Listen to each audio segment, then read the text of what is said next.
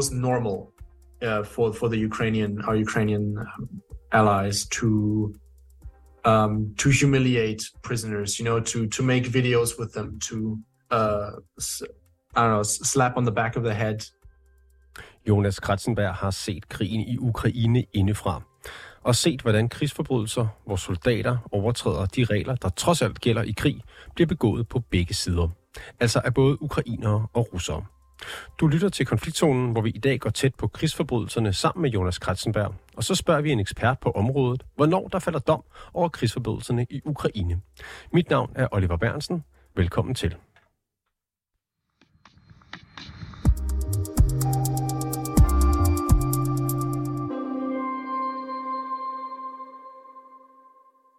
Jonas Kratzenberg ved en del om krigsforbrydelser. Den øh, tyske veteran tog nemlig til Ukraine for at kæmpe med den ukrainske fremmedlegion i begyndelsen af krigen. When I first heard about this war, end of 2021, or the, the possibility of war, I first thought to myself, like, it's never going to happen. There, there's never, there's never going to be a war because uh, Ukraine will be under the protection of NATO, a, a prospective NATO candidate, and um, Russia would never invade a NATO country. Russia wouldn't fuck with NATO.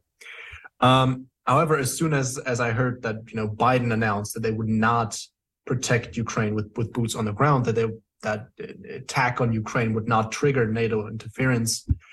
Um, at that moment, I knew the war was going to happen. Like absolutely, um, Putin had way too much to gain, and um, like the NATO stepping down from protecting Ukraine is it would would have been an invitation, right? The red carpet for Putin, um, and I just like many others believe that Ukraine would not stand a chance against Russia. I I vastly, vastly overestimated the, the Russian army.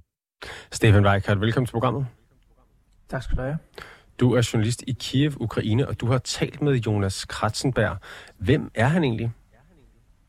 Jamen, han er 25 år, og så er han fra Tyskland. Øh, så har han militær erfaring, fordi han øh, er veteran fra Afghanistan, hvor han øh, dog trods alt kun var i to måneder, men altså ellers så har han altså erfaring fra den tyske her. Øhm, og så, som han selv fortæller, ikke, så meldte han sig så øh, til den ukrainske fremmedlegion i begyndelsen af krigen, fordi han ligesom ikke kunne, øh, kunne lade være med ligesom at gøre noget for, for Ukraine. Um, og så har han så kæmpet øh, ved flere af de hårde steder, altså blandt andet øh, nord for Kiev, og også i Kherson-området. Um, og så blev han så i slutningen af sidste år, blev han så såret i et uh, russisk droneangreb, hvor han blandt andet var tæt på at, uh, at miste synet. Uh, og så tog han uh, hjem til Tyskland igen, hvor han blandt andet uh, taler med medier og har, har skrevet en bog osv. Jonas Kratzenberg fortæller, at hans første mission gik til Irpin ved Kiev, og allerede her der opdagede han, hvordan russiske angreb havde kostet civile liv. were dropped off um, south of the Irpin River. We marched through the city up north to the uh, let's say the the northern the northern edge of town. Um, the way there was just littered with debris, with um, burned out cars, burned out BTRs, just complete wrecks of of tanks and bodies, bodies everywhere. So civilians civilians. And i i remember the first the first body i saw was um this old old babushka i think. Who was lying on the on the street face down Kvinden, som Jonas så i Irpin, var blevet ramt af russernes missiler.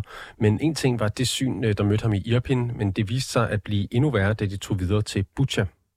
There were burned cars, burned tanks, burned BTRs.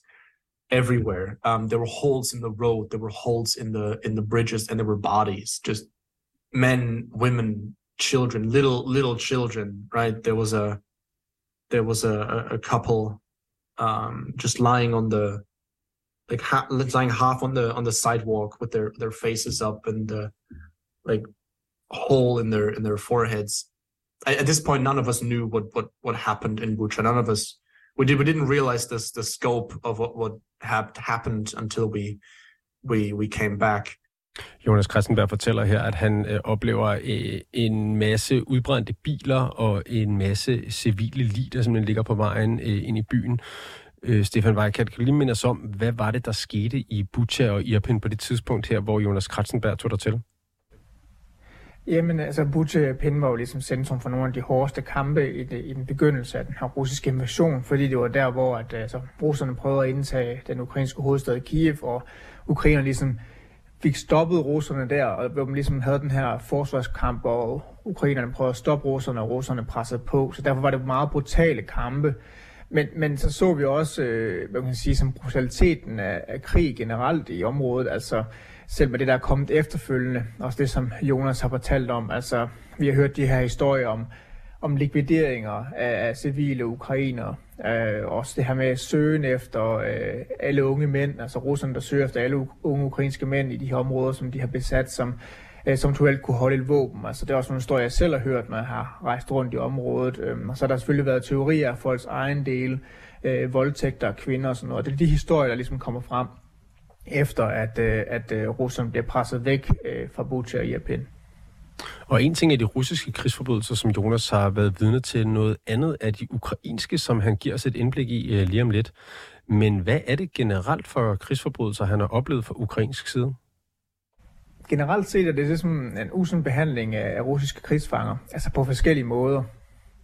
Noget med at kalde dem øgenavne, øh, måske give dem et slag, øh, men så er der også en mere, altså man kan sige, mere voldsom ting, det der med, at, at, at ikke alle øh, russiske krigsfanger øh, får lov til at leve, altså at de simpelthen øh, tager livet af dem, de ukrainerne. Um, og så er der også andre ting, en anden, hvad kan man sige, anden boldgade, for eksempel noget med, at, øh, at de havde nogle køretøjer, hvor det, der var markeret som ambulancer, ukrainerne, hvor man kan sige, at så er det jo åbenlyst, at den ligesom skal signalere, at de kører med, med hvad kan man sige, en eller anden form for ambulancehjælp, øh, men så i stedet for har kørt, øh, har kørt med, øh, med, med forsyninger til soldaterne ved fronten. Øh, og så det er så også nogle af de ting, han, han har set. Men det er selvfølgelig kun for et udsnit af fronten. Og lad os lige høre, hvad Jonas Kratzenberg fortæller om øh, behandlingen af russiske krigsfanger.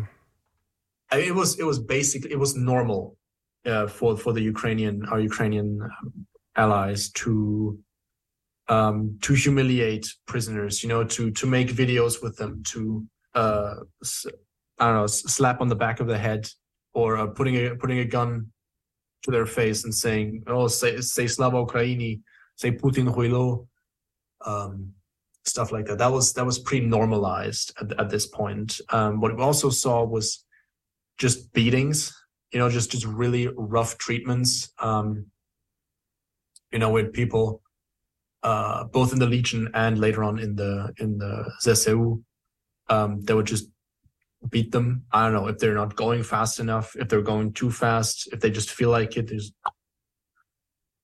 him over the head. I I saw one one guy in my unit who who actually stabbed a soldier. So he he we captured a bunch of of soldiers, um, supposedly Spetsnaz, and he just grabbed one of them um, while his friend uh, made a video, and he just like put a gun in his in his neck, made him beg for his life, beat him, um, threatened him with a knife, and stabbed him in the in the uh, how, how do you say in the in the leg Jonas Krassenberg fortæller her, at han øh, har oplevet ukrainske, hvad skal man sige, soldater, som slår øh, de russiske krigsfanger.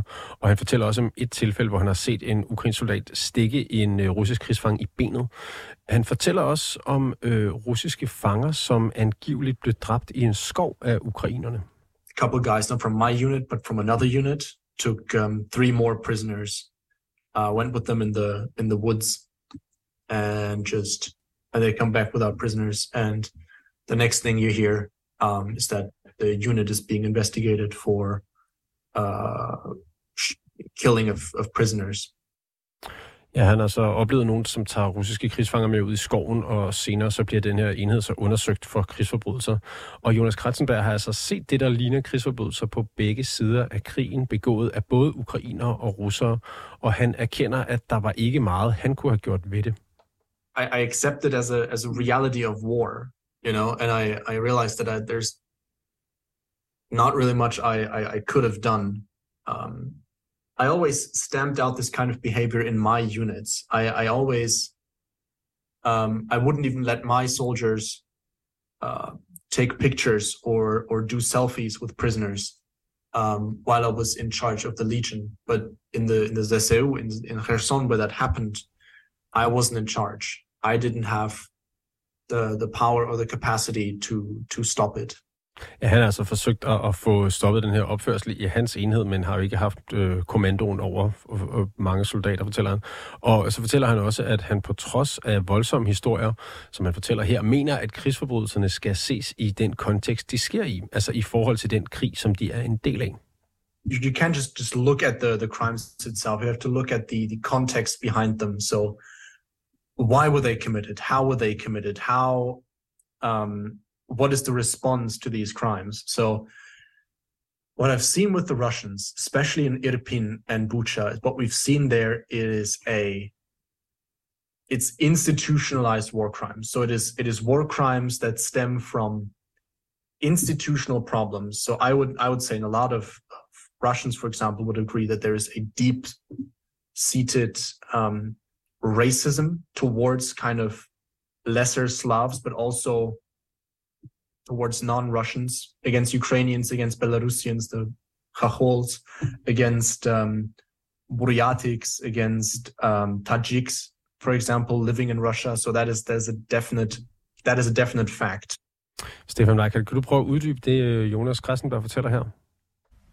Jamen det han mener, det er, at det er altså en form for fad mod ikke-russere, sådan generelt set.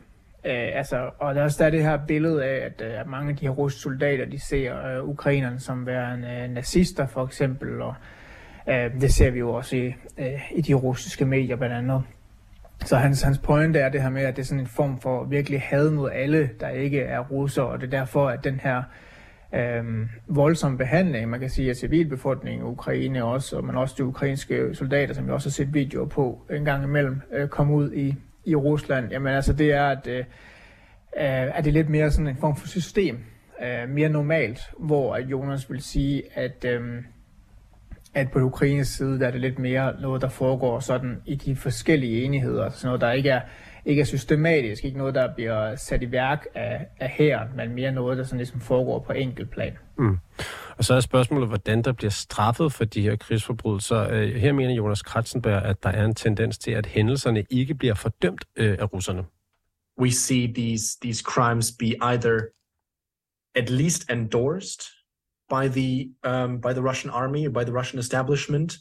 Um, at worst, we see them, you know, be encouraged or even rewarded. Stefan Weikert, hvad mener han med det?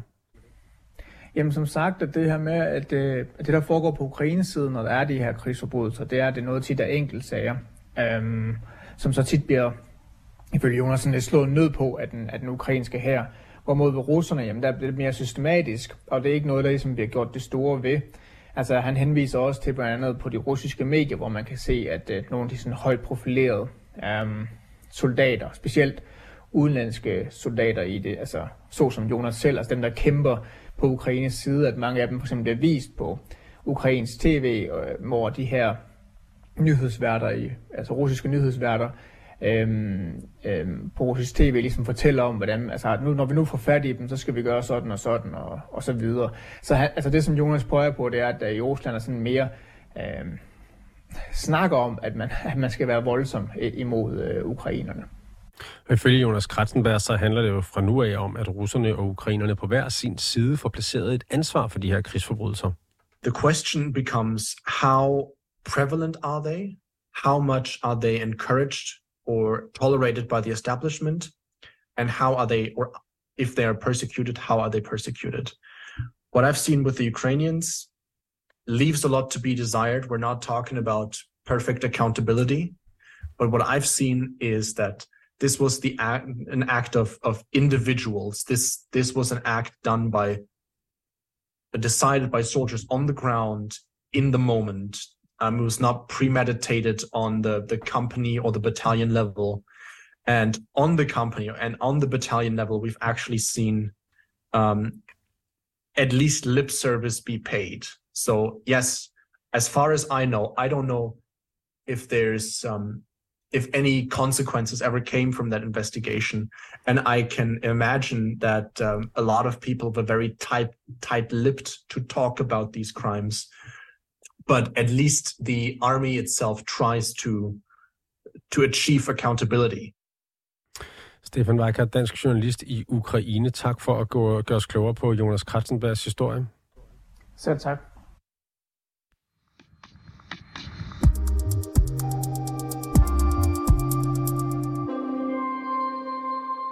Astrid Kjeldgaard Petersen, velkommen til. Du er professor i folkeret på det juridiske fakultet ved Københavns Universitet og forsker blandt andet i krigens love. Og vi har jo tidligere hørt om russiske krigsforbrydelser i Ukraine, for øh, NGO'en Human Rights Watch har blandt andet skrevet om russiske tropper, der har begået krigsforbrydelser i de besatte områder i Ukraine. Krigsforbrydelser, der skulle inkludere tortur, henrettelser, seksuel vold, plyndringer og kidnapninger. Hvor dokumenteret er de her forbrydelser? Jamen, siden be- krigens begyndelse har der faktisk været omfattende dokumentationsindsamling. Øh, ikke bare fra ukrainerne selv, men også internationale NGO'er. Den internationale straffedomstol øh, gik meget tidligt i gang med sin efterforskning. Og øh, der findes også øh, rapporter om menneskerettighedskrænkelser og tortur af ukrainske fanger, for eksempel, som, som Danske Dignity har bidraget til. Så der er rigtig mange NGO'er, internationale NGO'er, ukrainerne selv og øh, som, som også internationale organisationer, som, som er i gang med at bidrage til dokumentationsindsamling her. Her i programmet i dag, der hører vi tyskeren, den tyske soldat Jonas Kratzenberg tale om institutionaliserede krigsforbrydelser fra russisk side. Er du enig i den udtalelse? Jamen, altså, det, det, er der jo, det er der jo meget, der tyder på. Jeg kan ikke øh, på den måde vurdere øh, det, det bevismateriale, der er tilgængeligt, men, men, men der er jo meget, der tyder på, at det er internationaliserede krigsforbrydelser. Og det kan man sige, det kan, kan øh, i sidste ende gøre det nemmere at løfte bevisbyrden for, at de øverste befalende i den russiske her har øh, ansvar for de her forbrydelser. Altså at det ikke bare er nogle enkelte soldater, der på egen hånd eller øh, begår de her ting, men at det faktisk er noget, der har været sat i system. Så, så hvis, så kan man sige, hvis, hvis, hvis, hvis de beviser, som, som der tyder på at, at være til stede, at de holder vand i, en, i en retssag, så vil det alt andet lige være, være nemmere at vise, at der foreligger ansvar længere op i, i kæderne i det, i det russiske system. Vi hører også Jonas fortælle om ukrainske krigsforbrydelser. Han nævner blandt andet øh, at ukrainere og allierede, der ydmyger krigsfanger, øh, slår dem og filmer dem. Han fortæller også, at han så et par fyre fra en anden enhed tage fanger med ud i en skov, og at han senere hørte, at de blev undersøgt for at dræbe krigsfanger. Hvad betyder det for en uh, folkeretslig synsvinkel, hvis det her er rigtigt? Jamen, altså ifølge den tredje øh, Genève-konvention, der skal man beskytte øh, krigsfanger mod fornærmelser og offentlighedens nysgerrighed. Derudover skal man selvfølgelig øh, afstå fra at, at begå vold øh, imod, imod krigsfanger. Der er lidt forskel på, om man kan sige, om der er tale om voldshandlinger, eller om der i godsøjne bare er tale om et billede. Hvis man bare poster et billede af en russisk krigsfanger, det gjorde de øh, øh, ukrainerne især i, i begyndelsen af krigen i stor stil, så vil der måske ikke være tale om en krænkelse, der er så alvorlig, at vi kan kalde den en krigsforbrydelse. Derimod, hvis der er tale om vold, tortur eller selvfølgelig drab, øh, så vil der formodentlig være tale om, om krigsforbrydelser. Tager man de her sager op i Ukraine? Ja, det bør man i hvert fald gøre, øh, fordi øh, ukrainerne har jo især en, en, øh, en interesse i at overholde krigens lov. Ukraine modtager rigtig meget støtte fra øh, andre lande herunder Danmark, øh, og, og derfor er det så vigtigt, at de øh, for dem selv, at de overholder krigens lov. Fordi Danmark øh, vil ikke være interesseret i, og, altså lande som Danmark vil ikke være interesseret i at støtte Ukraine, hvis Ukraine ikke overholder den, den humanitære folkeret. Faktisk så kan Danmark i sidste ende selv øh, risikere at blive ansvarlig for medvirken, hvis, hvis ukrainerne ikke holder sig på måden. Selvfølgelig er lidt afhængig af omstændighederne. Men skal man sige, Ukraine har virkelig en stærk interesse i at leve op til de her folkeretlige forpligtelser.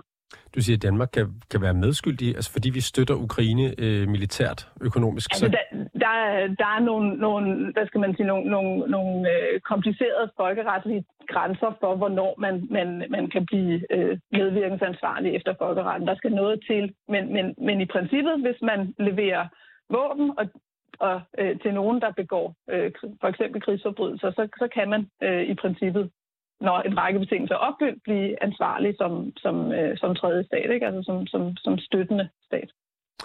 Og hvad med sagerne om øh, de russiske krigsforbrydelser, eller anklager om russiske krigsforbrydelser? Er der nogle sager i gang der allerede? Altså, Ukraine har allerede øh, selv øh, gennemført nogle retssager, og derudover så er der jo som bekendt en arrestordre fra ICC mod Vladimir Putin og hans børneombudsmand, som også vedrører krigsforbrydelser, specifikt øh, deportation og tvangsflytning af den ukrainske øh, befolkning, altså nærmere bestemt ukrainske børn fra besatte områder i Ukraine til Rusland. Så der er, der er masser af efterforskninger i gang, og, og der kører også øh, nogle sager allerede.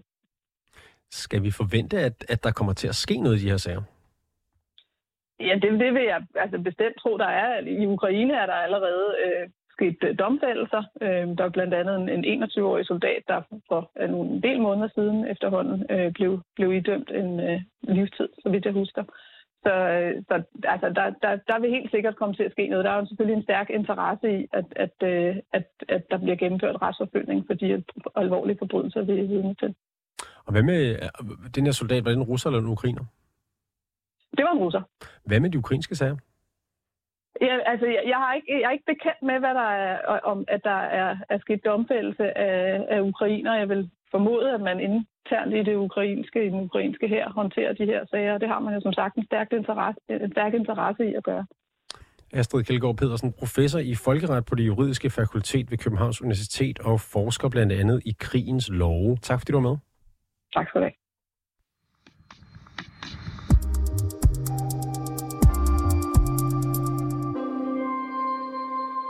Du har lyttet til dagens afsnit af Konfliktzonen 24-7's udenrigsmagasin. Mit navn det er Oliver Bærensen, og holdet bag programmet er Christine Randa og Sofie Ørts. Du kan lytte til programmet direkte mandag til torsdag fra 8 til 8.30, men du kan selvfølgelig også finde programmet som podcast.